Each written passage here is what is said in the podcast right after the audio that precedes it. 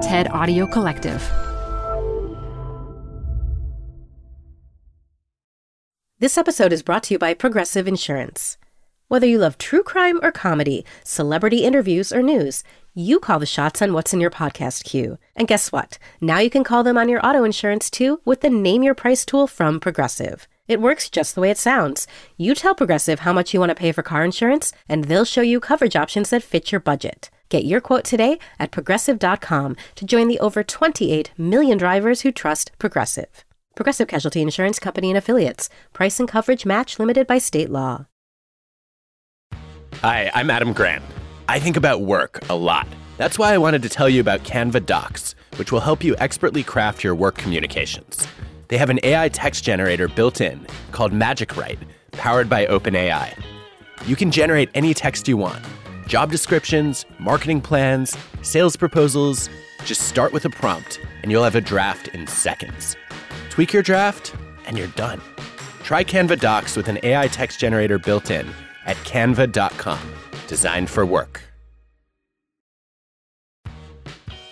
You're growing a business, and you can't afford to slow down. If anything, you could probably use a few more hours in the day. That's why the most successful growing businesses are working together in Slack. Slack is where work happens, with all your people, data, and information in one AI powered place. Start a call instantly in huddles and ditch cumbersome calendar invites. Or build an automation with Workflow Builder to take routine tasks off your plate, no coding required. Grow your business in Slack. Visit slack.com to get started. Got a business problem? There's a TED Talk for that. Stay updated on everything business on TED Business, a podcast hosted by Columbia Business School professor Modupe Akinola. Every week, she'll introduce you to leaders with unique insights on work, answering questions like How do four day work weeks work? To Will a machine ever take my job? Get some surprising answers on TED Business, wherever you listen to podcasts.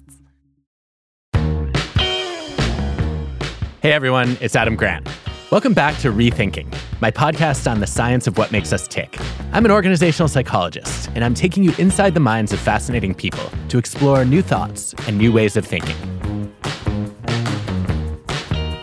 My guest today is Kaja Kallas. She's the Prime Minister of Estonia, the first woman ever to hold the role. Previously, she was a member of European Parliament and a partner in a law firm. She's gained international recognition for her strong stance against Russian aggression and she's also one of the wisest, most unscripted leaders I've ever met, inside or outside politics.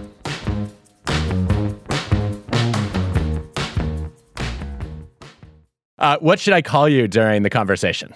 Prime Minister? Uh, you can call me Kaja as well, uh, because we know personally. I mean, uh, we are very equal society, so so you can call me by my first name. I I don't need any titles. That's very egalitarian of you. yeah, yeah, it is. Uh, this is, we, I mean, how we function here. But if it is for you, I mean, what is more convenient? Well, I'm I'm happy to do whatever you consider comfortable mm. and respectful. Yeah, because I think the topic is uh, is not uh, is on one side also the the work, but it's more like the leadership issues. So so it's it's okay if you if you call me by my first name. All right. Well, I appreciate that, and if you want to restate anything or clarify anything, we can do multiple takes. No, it's uh, it's better when we do it uh, spontaneously as it comes. Normally, uh, I feel like most of the the political leaders I've interviewed over the years have been very scripted and very on message, and I love your candor. So this okay. will be this will be exciting for me. Uh, politicians are not actors. If you are not sincere, uh, then people will know eventually. It will come out if you play somebody else. Uh, so it's uh, you know much easier to be yourself all the time. That's so true. And I guess the caveat on that is not everybody's self is equally likable or respectable. So you have the you have the good fortune of aligning your authenticity with what other people admire. Uh, and I think Oh, thank you. That's very nice. It's really been amazing to watch your leadership particularly over the past year. I think it's it's been one courageous, but two also instructive on what it looks like to to stand up to a tyrant and a bully. And that's part of what I want to talk about today, but I thought we'd kick off with a little bit of your personal background if you're up for it. Absolutely. So, I guess for me, one place to start is I know that Estonia has one of the world's best education systems. And there are some unusual features of it, like kids don't start official school until age seven. So, what did you do when you were five and six? And what was school like for you as a child? we were playing. we were kids. That was uh, before the school, but we went to kindergarten. So you also have some kind of uh, teachings there. But the school really starts when you are seven. Uh, of course, I went to school when uh, we were occupied by the Soviet Union, and that was much stricter, much more related to the you know communism and all the ideology, uh, which is aside. But the but the education is still uh, still good, and of course, when we regained our independence, we have really boosted our education system. And what is maybe interesting about our education system if you compare this to others, of course, we start uh, very early to mm, make children love science, math, physics. You know, children always try to align with their idols or what which are the characters that they uh, really like and and so we created years ago this cartoon of girl dog who was inventor. And there are musicals about this and and she's singing about math is good physics is fun chemistry is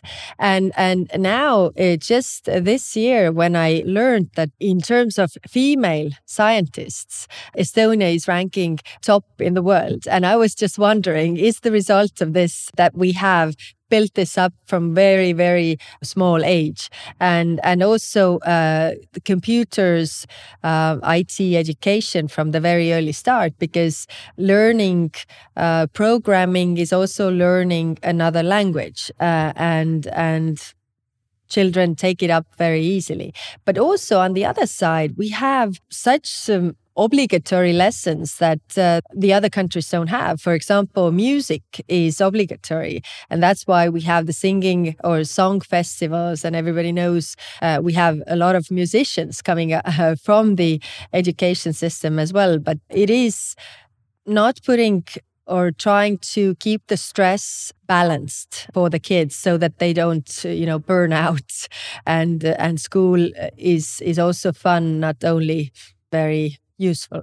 So what what was your schooling like early? Was there a formative experience that led you to say, I think I might want to run this country one day? Oh, no, absolutely not. It was totally opposite. When I went to university, uh, I thought that I'm I definitely want to be number one in what I do. And therefore, I will not choose uh, a subject or a topic where my uh, father or my mother or my brother is already there and they will compare me to them. So, my mother is a doctor, so that was out of the question. Uh, father is a politician, totally absolute no no uh, and my brother is in in the finances. So okay uh, this one is out as well. So what was left was law.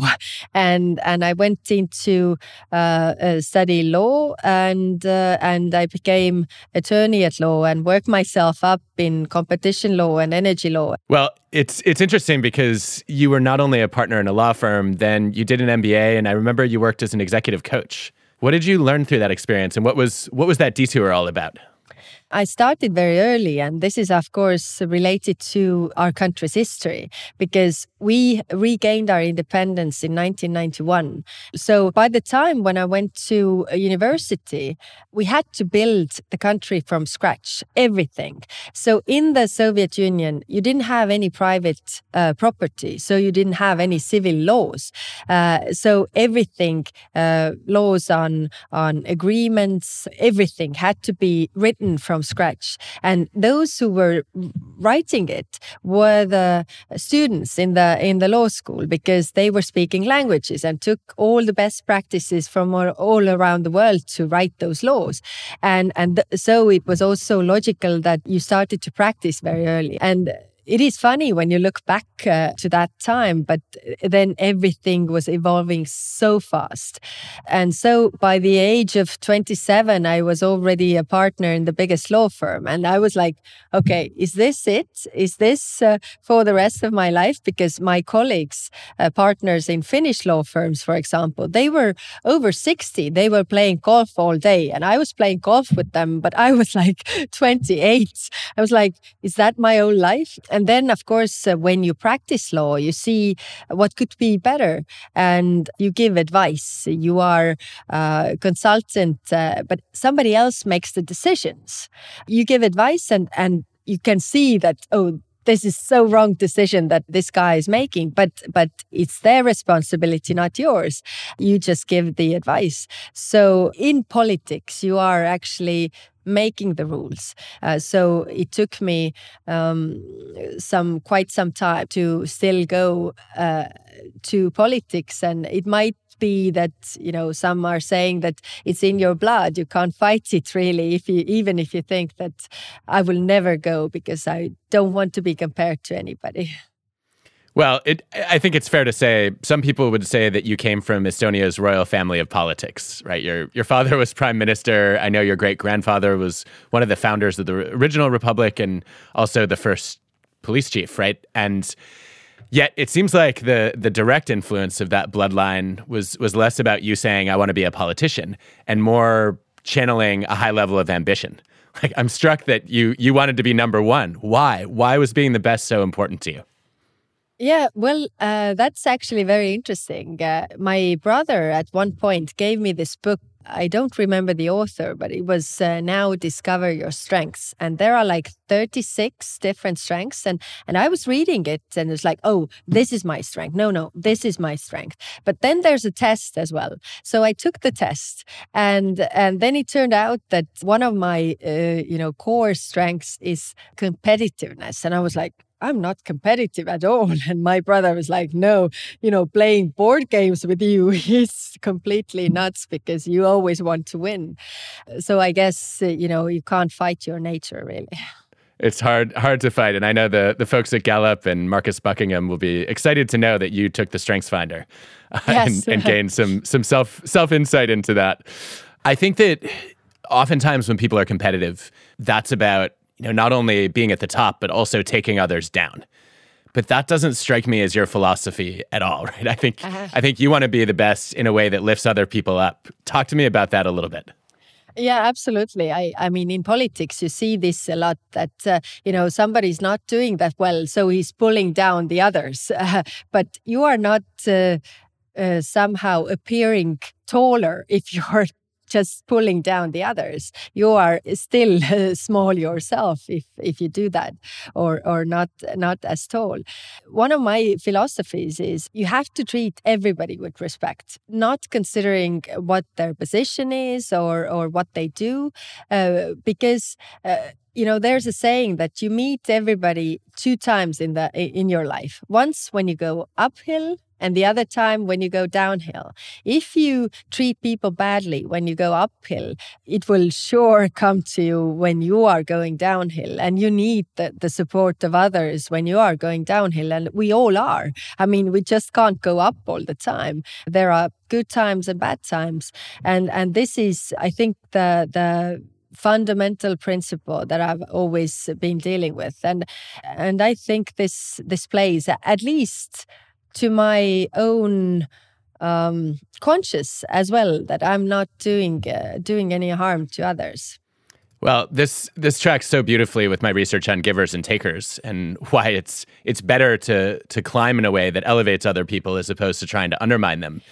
No, I, I, I, totally agree with you that uh, if you do things uh, not because uh, you are trying to see your own self interest in everything I do, I will only help you because it will help me later on. You will just do this and it will or pay back in the end, even if you don't know how it is. Uh, just take the opportunities, always give a good word if you have the good word to give. So if you give, uh, if you give uh, from your candle, uh, your flame, your flame is still still there. I mean, your candle is still lit.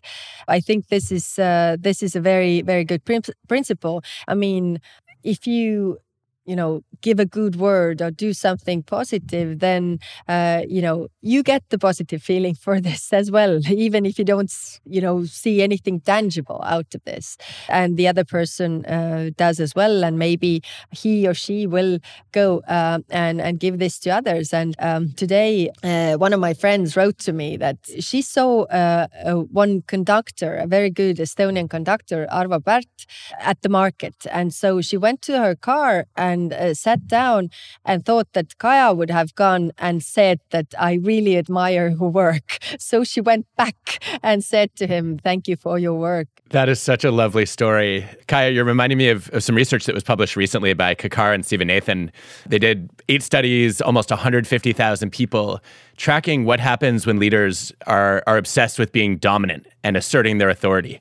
And it turns out that one of the side effects of being an aggressive and combative leader is that the people below you and around you stop helping each other because you're sending a signal that success is a zero sum game. Right. And people think, okay, I have to be cutthroat and I have to make sure other people fail if I want to succeed. And that undermines collaboration across every level if people are too competitive at the top. And I, I think about that a lot in workplaces, right? That if if we have leaders who are determined to to to be in charge all the time and to give other people orders and to you know to to say, look, you you cannot get ahead uh, unless other people are falling behind. That makes it really difficult for people to work together and actually become more than the sum of their parts. This is, I think, a dynamic that exists on a much greater scale in your life, right? As as prime minister, you are a role model and you set the tone, you know, not only in workplaces, right, but for the entire Estonian society around is this a zero sum world? Can we help each other in ways that that actually make everyone better, uh, or must it be one one person for him or herself? Talk to me about that a little bit and, and how you think about being a role model. Uh, well, uh, I don't think about this too often, or actually, I don't think about this at all. I, I'm I am as I am and as as I've always been. But yeah, I I get this a lot uh, that uh, people write to me and the things that they say is that you're inspirational. And I think um, uh, also, I mean, lifting people up uh, so that they can do their work better.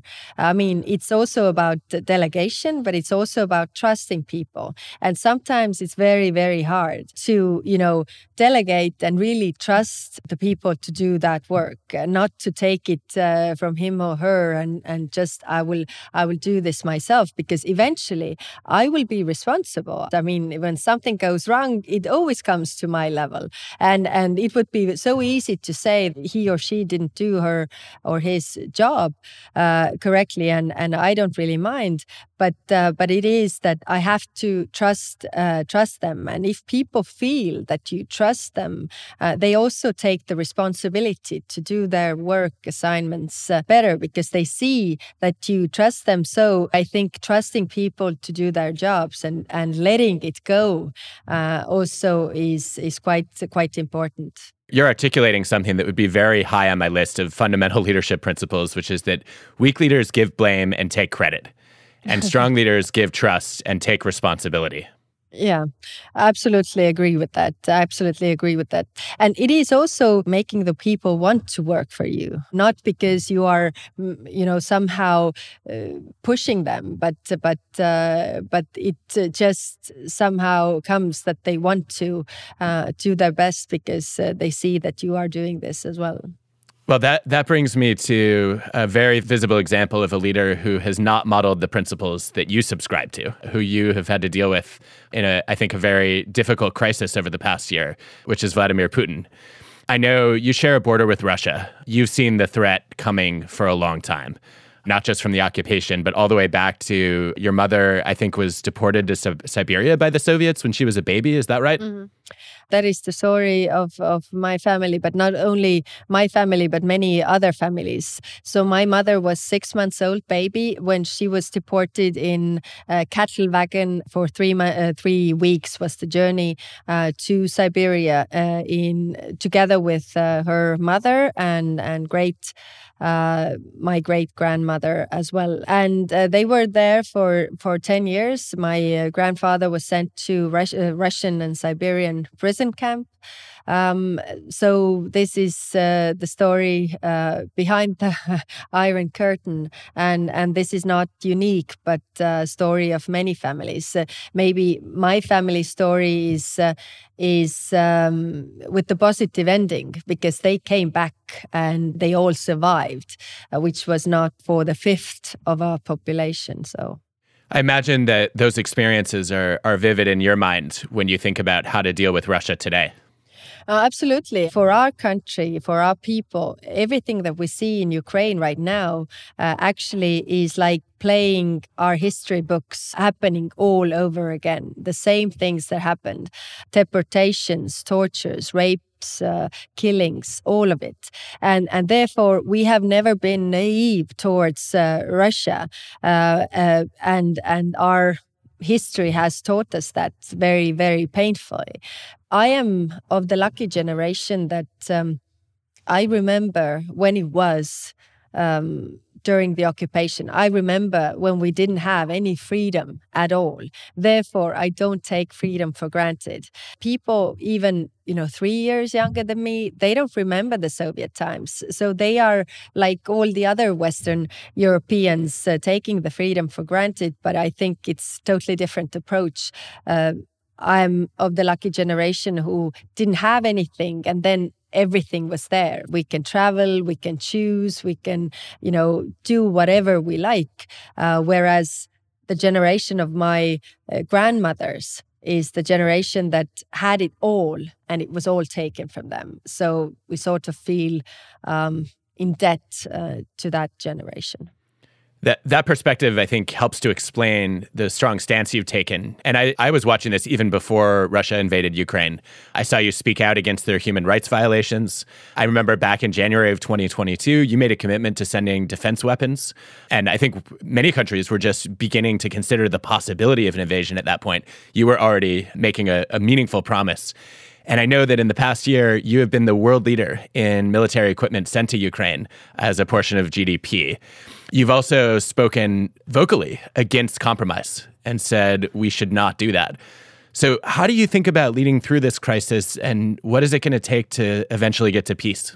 I mean, it takes that Russia goes back to their borders and withdraws the troops. I think uh, this aggression cannot pay off because one thing that uh, uh, that I have, you know, start to think uh, during this war or understand is the definition of uh, of of war and peace, really, meaning that if you ask any child, it is very clear: war is bad, peace is good. But there is also you know differences between peace and peace meaning that peace for your side of the iron curtain meant that you were building up your countries your prosperity uh, well-being of people whereas peace on our side of the Iron Curtain meant the tortures, killings, pressuring down culture, erasing our our culture, our language, all of it. So so this is what will happen on the occupied territories, and therefore it is extremely important to uh, see that you don't really negotiate with terrorists. Uh, you don't give in uh, to terrorists because uh, appeasement will only strengthen them. And, you know, there will be a pause, maybe one year, two years, and everything will continue in a much broader scale. So, in order to stop this, we have to be very, very firm that we are not giving in. And of course, it is up to Ukraine to say, but so far, what we can do is help them with military aid, with humanitarian aid, also political uh, aid in in keeping the international rules based order together and also the pressure on Russia to really, really stop this war. There's been a lot of discussion about off ramps and the challenge of giving Putin a way to pull out while still saving face and protecting his ego and image. How do you think that will happen? That will happen very easily. And why? Because Russia is not the democracy. Russia is not the free society. We can see that uh, Putin can, uh, you know, say anything or or justify anything in his propaganda machine. So I'm not worrying about saving his face at all. I think you know he can go back to Russia and say that great success. Uh, Ukraine didn't invade Russia. Uh, we managed to defend our borders, and it will be a victory for him because the propaganda, all the uh, news is is uh, dominated by him. That's fascinating because I think it then suggests that this is actually not as difficult a task as many people have assumed. Absolutely not. I've given a book called Dictator's Handbook to several leaders of, of the world.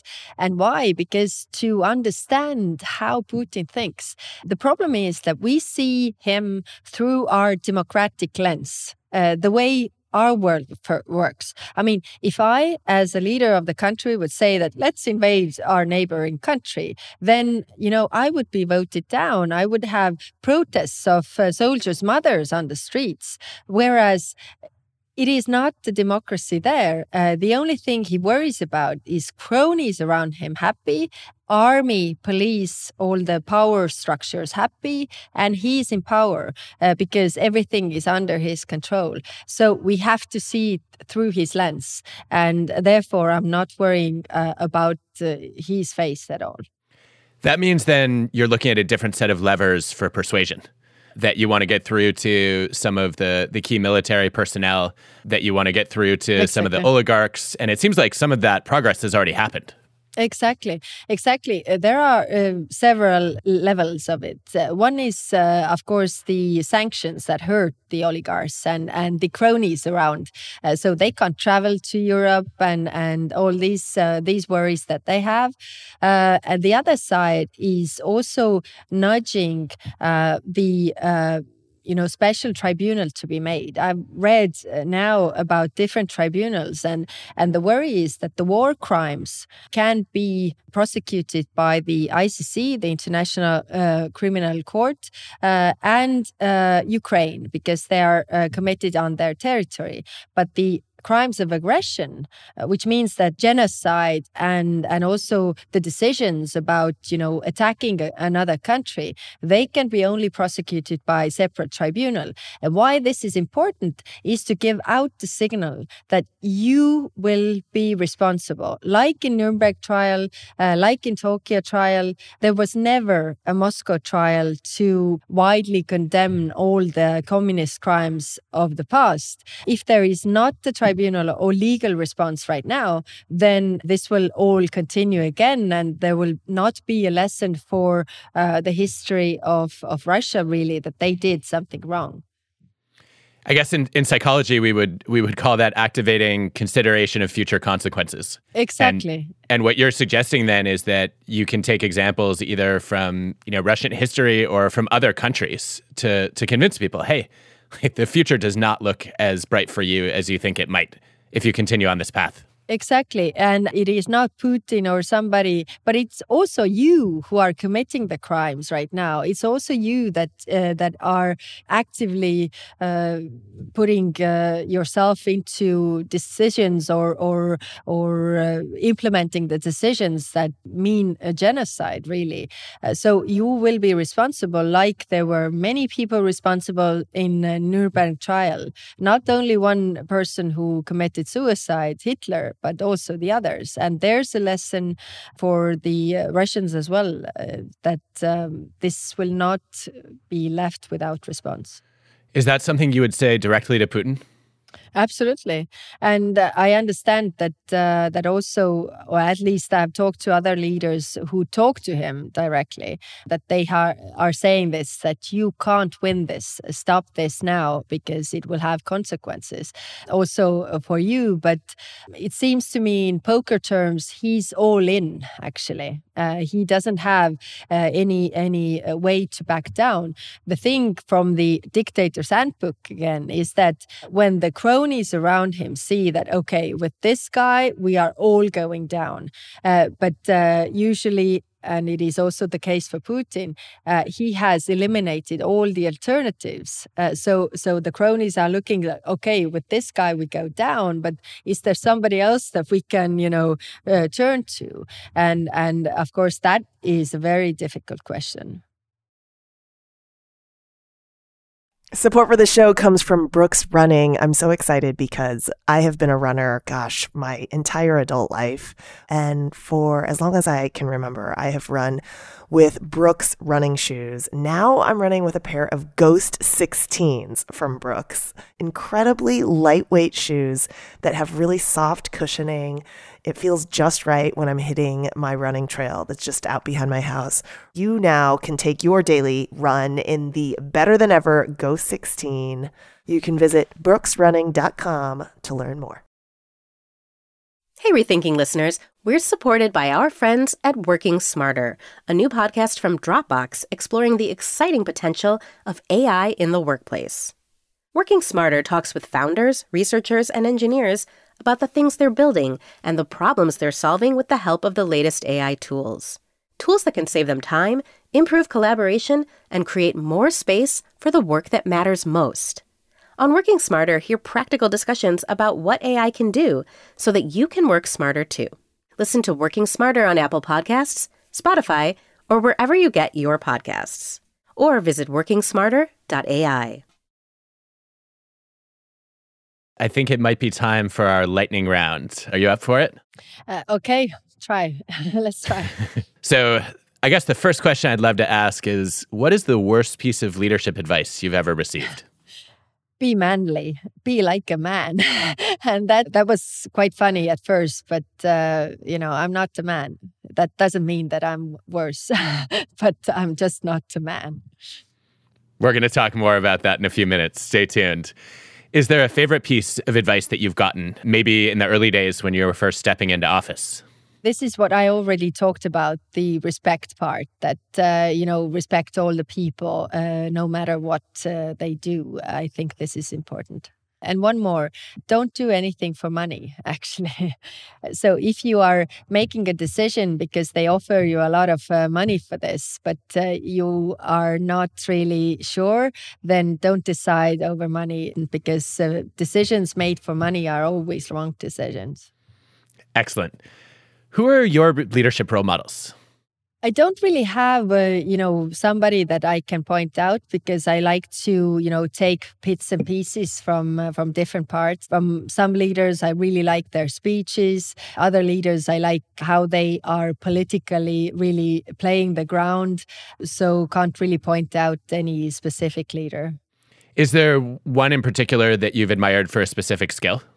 Um, I have admired, uh, of course, Zelensky also a specific skill, which is communication uh, and and very very straight and and good, uh, you know, uh, messages.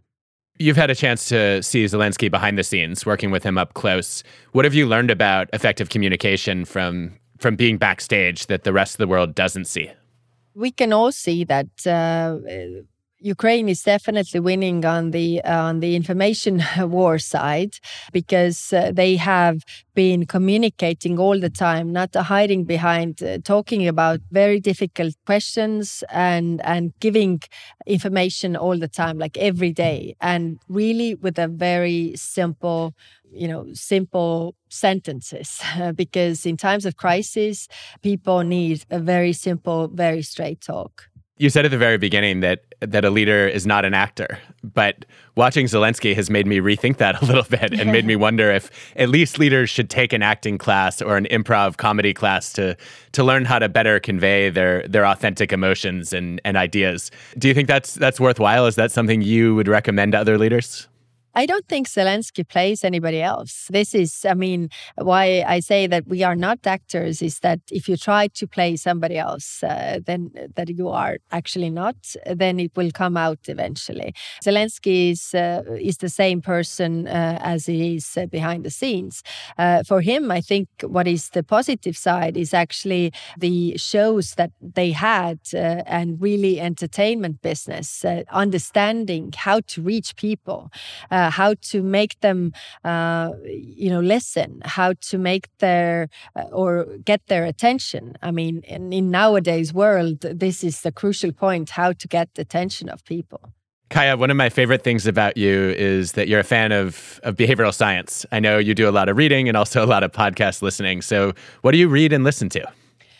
Right now, I don't have that much time, of course, uh, to to read that I had before. But uh, but I like uh, also some podcasts. I like Malcolm Gladwell's Revisionist History. I like Radio Lab. They have different uh, uh, aspects uh, so that you can you can take and and of course your your podcasts are also very interesting to to listen. But nowadays, I've been reading more about uh, the Second World War, also Russia, understanding all this behind and how to, you know, come out of it uh, in in terms of, you know, how to explain things better. As, as I've been watching your leadership over the past year, I've seen a lot of interesting phrases. In one article, you were called Europe's new Iron Lady. You know, that's obviously uh, a mixed bag as as we can discuss. But I think you know many people would take that as a compliment, right? It's praising your fortitude, your strength, your conviction. What have you learned about leadership over the past year that you didn't know before? I thought about this question. It is maybe not anything specifically new, but it is, uh, you know, uh, repeating the things that I actually already new but putting it more into practice. And and those are two things. One is really listening uh, listening to others. And here i mean that we have been very united and and what is uh, been a huge effort for all those 27 or countries in European Union, but also adding up our allies from other parts of the world like US, Canada, and we have been very aligned. And this has required effort. Because it turns out that you know we think that we know each other. We think that we know each other's history but actually we don't know and we have to listen to others to understand where they are coming from what their public opinion is worried about to address those issues as well because you i mean you can't just say that i'm right and you have to listen to me but you have to address the worries that their societies have. And and also the understanding of how to approach things so that it will have a real effect. And the other lesson is uh, cooperation. I think uh, this i can't emphasize this enough i mean together we are strong alone we are much much weaker let's talk about women in leadership you are the first ever female prime minister of estonia it's very clear that you've faced a lot of gender bias over your career. And I know, you know, what this often looks like from what I see is, you know, a, a man in your shoes goes golfing every single Saturday and nobody says a word about it. Whereas you take one week long vacation and people start calling you weak. What has that been like? As I said, you know, one of the worst advice uh, that I've gotten is that be more manly. Cut your hair, wear glasses, you know, wear trousers, don't wear the dresses, uh, speak with a lower voice. And I, I have a feeling that, you know, people have this, like this, you know, this gingerbread form uh, that they want to press you uh, through uh, as a leader. And that's a man. I always say that, you know, women are not better politicians than men or men better politicians than women. We just have different life experiences. So, in order to have balanced decisions, we need both sides. But the journalists and, and also how, how uh, some parliamentarians are treating me is different. I mean, I have been asked five times with different uh, journalists Have you cried as a prime minister? And I've always asked back that have you ever asked this question from a man, a male prime minister? Uh, no, they haven't. I think we have to deal with this, but it's getting better because uh, now also people see that okay, women can do this job as well, and and you know it doesn't really matter. It's frustrating to me that you know in the I mean, what year is this? What century is this? Right? That we're we're we're still relying on gender stereotypes and subjecting women to all these double standards. I think in the the research on overcoming gender bias in leadership, there's a, a bit of a tension between, on the one hand, we need to change stereotypes of women, right, and say that you know caring about others is you know is not weak. That's actually a source of strength as a leader. And we saw that through COVID, right? I think you and I talked a while back about some evidence that when women were heads of state or governors in, in US states, the COVID fatality rates were lower early in the pandemic. And part of that was because women tended to show more empathy. Now, do I think that women are biologically inherently more empathetic than men? Not necessarily. Do I think that they've they've been taught to to communicate that way? Um, probably. But then this also raises the male side of the equation, which is that we need to teach men, in some cases, to be more womanly, right? In the sense that um, a male leader needs to show care and concern and exercise kindness and realize that that's not weakness. And I'm always worried that when we talk about double standards, we're asking women to change as opposed to asking men to change. So I'd love to hear your reactions to all this. This is very, very interesting. Uh, regarding empathy, actually, I have been called that I'm I'm very cold and not uh, empathetic enough. And and why this is because uh, when I'm I'm saying that we are not paying for this or uh, like the you know we are not doing this, uh, then they say that oh uh, you should have more empathy. They never say this to man. I mean, never, never ever accuse any previous prime minister of being not empathetic enough enough. And when I am, actually, they, uh, I mean, like people are considering that because you're a woman, uh, that means you're soft. That means that you can't really say no to things uh, because that's too manly again. So uh, they're saying that uh, you are not decisive enough. Although, if you look at the record, this is uh, not really true. I'm not afraid of decisions, but but it stucks with people as well. So how to fight this? I think uh, what you say. sometimes men need to be more womanly and try to take up some of the strengths. But then again, I say also that, uh, of course, we have our strengths. Everybody has their strengths, and uh, and we also have our weaknesses. Even if we work really, really hard, our weaknesses will always be our weaknesses. But if we work with our strengths, then you know we can be, uh, you know, number one. And and again, this is like, why should anybody change? Maybe we should just you know work together and use the different strengths that uh, that we have we obviously have a lot of work to do to to change some of the systems that reinforce these stereotypes and that continue to discriminate against women. While we're working to fix the broken systems, what advice or guidance would you give to women who want to lead?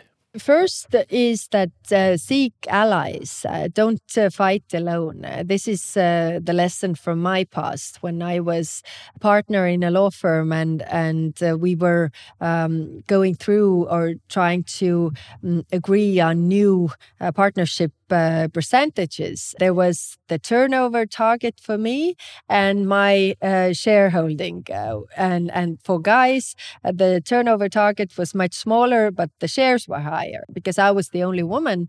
Uh, I asked that, uh, why is this? how does this math really work? And when my um, senior partner said that, but you're so young, I said the boys were as young as me when they got partners. Yeah, but you are a woman and you're first woman. So be happy that you are a partner at all. Although I had all worked for this and and and all the turnover figures and and the rainmaking that I was doing in the law firm was showing that I'm I mean a very good lawyer.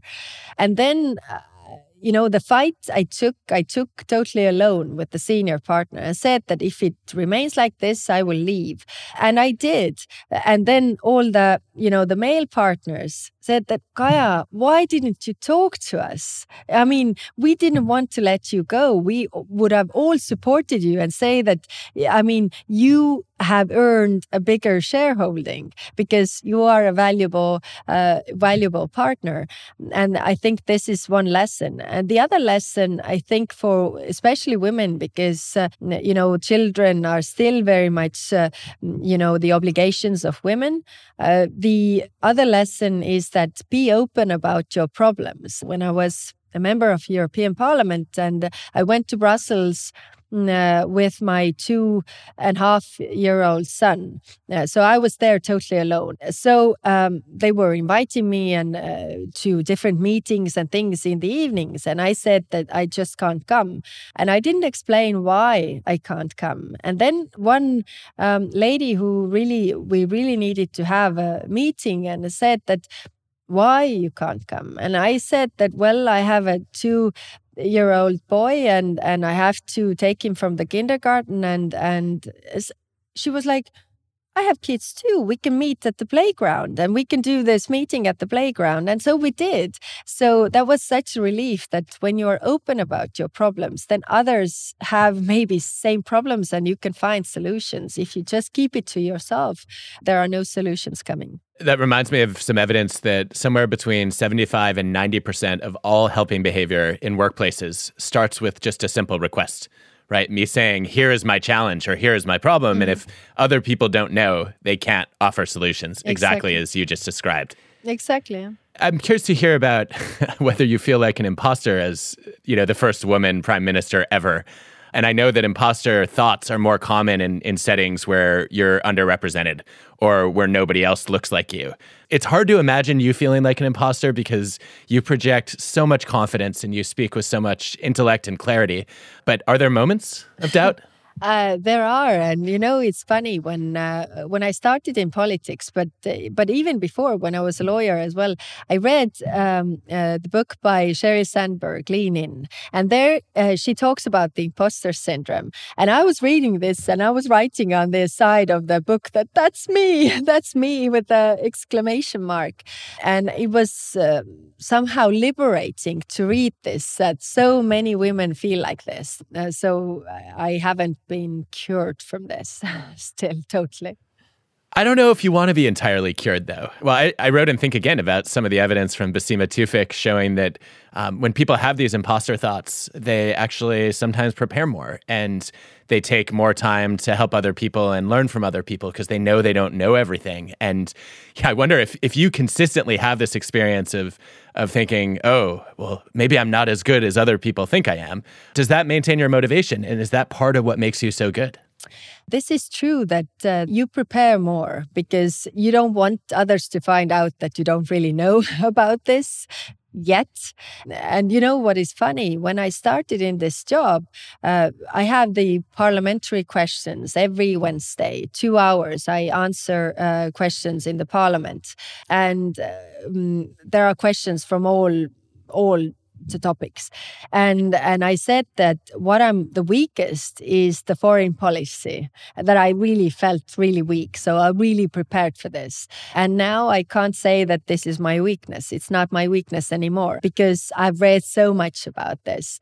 It's all about preparation and it is that you are not you are not going to any meeting or any you know speech without preparing and really being able to answer questions even if you don't know everything. And i think the being humble about this that there is so much out there in the world that you don't know. I think it's also quite refreshing and you know being also curious about the world so that you want to know more not that okay i know it all. I'm the prime minister so i know it all. I love that you emphasize the word yet which you know reminds me so much of of what Carol Dweck often says in her research on growth mindset. That you know, if imposter syndrome says, "I don't know what I'm doing," and it's only a matter of time until everyone finds out. Growth mindset just adds, I don't know what I'm doing yet. Yet. And it's only a matter of time until I figure it out. I think this is the healthy attitude. And this is the only way to approach this because otherwise, you know, it might also be so frightening that uh, that it might, uh, you know, cause you panic. But if you are, okay, I don't know this, but I will find out and I will I will manage. You mentioned curiosity and humility. Those are qualities that I've seen consistently in our interactions. You're so interested in in finding out what other people know. So I'm going to give you a chance to do something I don't normally do, which is do you have a question for me? Is there something that you want to know about organizational psychology that you haven't had time to ask lately?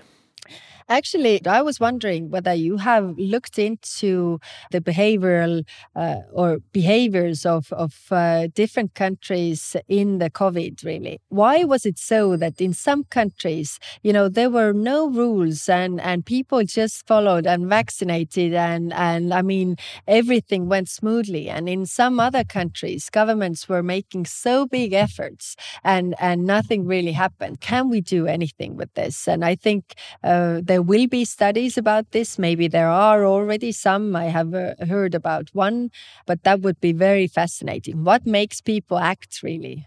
I think the, the best research I've read so far on this is Michelle Gelfand and her colleagues. They study cultural tightness and looseness, with tight cultures, you know, being much more rule bound, much more conformist, usually more collectivistic as well. Loose cultures, more individualistic, tend to be a little bit freer. And not surprisingly, they found that tighter cultures had lower mortality rates in the early days of the pandemic. But this is very much a double edged sword because those tighter cultures also tend to innovate less.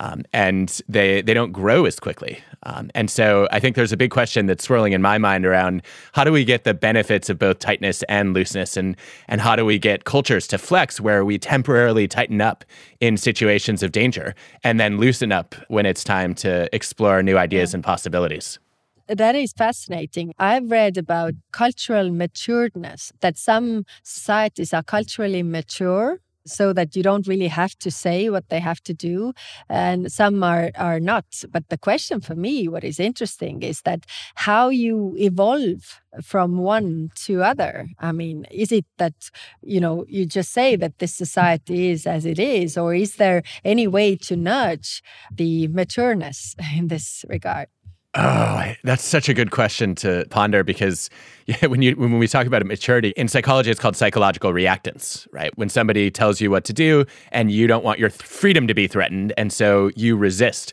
just because the person is is giving you a command or a direction, and that is like dealing with a small child, right? Like you can't tell me what to do, and pushing a country to mature. Gosh, that's something we need to think more about. This has been so, so enlightening for me and also just great fun too. Kaja, thank you for taking the time to do it. And more importantly, thank you for the critical leadership that you provided on the world stage in such a difficult time for all of us. Uh, you've been an inspiration for me. Oh, thank you.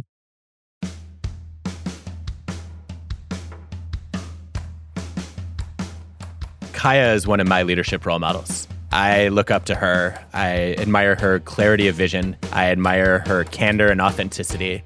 I think of, of all the ideas that stuck with me, and there are a lot. The idea of adding yet to the end of any sentence where you have self doubt or you feel like an imposter. I don't know what I'm doing yet. I haven't figured it out yet. The other idea that just hit home for me is, is the way that she captured the differences between givers and takers. I thought it was extremely powerful when she said, if you're pulling others down, it doesn't make you look taller. You're still small. And I think we want leaders to be tall. Right? We don't want to drag other people down. We want to grow ourselves. And that's ultimately what being a great leader is all about. Bad leaders stagnate. Good leaders are determined to grow. And great leaders grow the people around them and in the process grow themselves. Rethinking is hosted by me, Adam Grant, and produced by TED with Cosmic Standard. Our team includes Colin Helms, Eliza Smith, Jacob Winik, Aja Simpson, Samiah Adams, Michelle Quint, Ben Ben Chang, Hannah Kingsley Ma, Julia Dickerson, and Whitney Pennington Rodgers. This episode was produced and mixed by Cosmic Standard. Our fact checker is Paul Durbin. Original music by Hansdale Hsu and Allison Leyton-Brown. I'll speak for myself, not Malcolm or the Radio Lab folks, but I know I always feel an extra amount of pressure when I'm working on a podcast episode, knowing there might be a prime minister listening. This has to be really clear and compelling. Well, don't want to put any pressure on you because uh, because uh, yeah, we are regular people, and and uh, I think I mean, for me at least, uh, in uh, in your work, you have uh, you know a lot of issues that you are dealing with.